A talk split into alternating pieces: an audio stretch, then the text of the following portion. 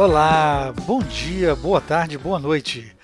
Essa é mais uma pílula do Medicina do Conhecimento. Ciência e informação a qualquer momento, em todo lugar. Eu sou Pablo Guzmán, o anestesiador. E como compartilhar é multiplicar, vamos abordar um tema importante na gestão da segurança da prática anestésica.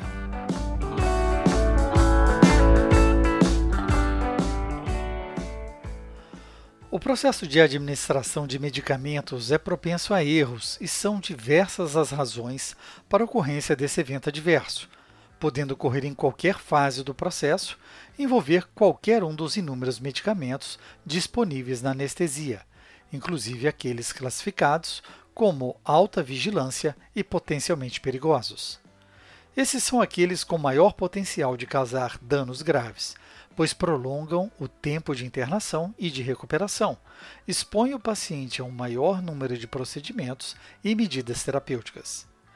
Com o objetivo de reduzir esses eventos, algumas tecnologias em saúde e metodologias têm se tornado importantes aliados do anestesiologista.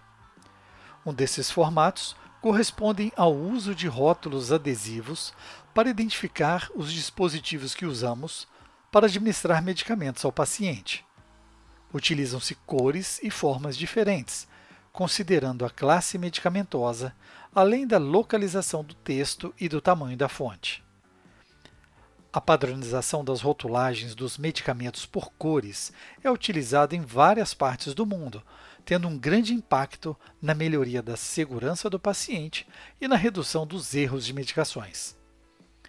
Alguns exemplos de classes terapêuticas e suas cores são o amarelo para agentes indutores, laranja para os benzodiazepínicos, vermelho fluorescente para relaxantes musculares, azul para opioides, violeta para vasopressores, cinza para anestésicos locais, verde para anticolinérgicos. Além das cores, são sugeridas informações mínimas, como o nome do medicamento, conforme a denominação comum brasileira, quantidade total do medicamento e o volume total de líquido expresso em mililitros, concentração em quantidade de medicamento por mililitro e via preferencial de administração. Use como rotina identificar imediatamente após o preparo e antes da administração.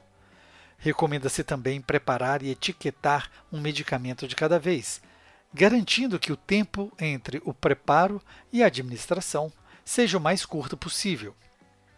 Os medicamentos destinados à administração em diferentes vias devem ser armazenados em locais separados. Escute a rádio web Medicina do Conhecimento pelo link www.medicinadoconhecimento.com.br. Escolha sua plataforma e ouça mais podcasts. Siga pelo Spotify, iTunes, SoundCloud e YouTube.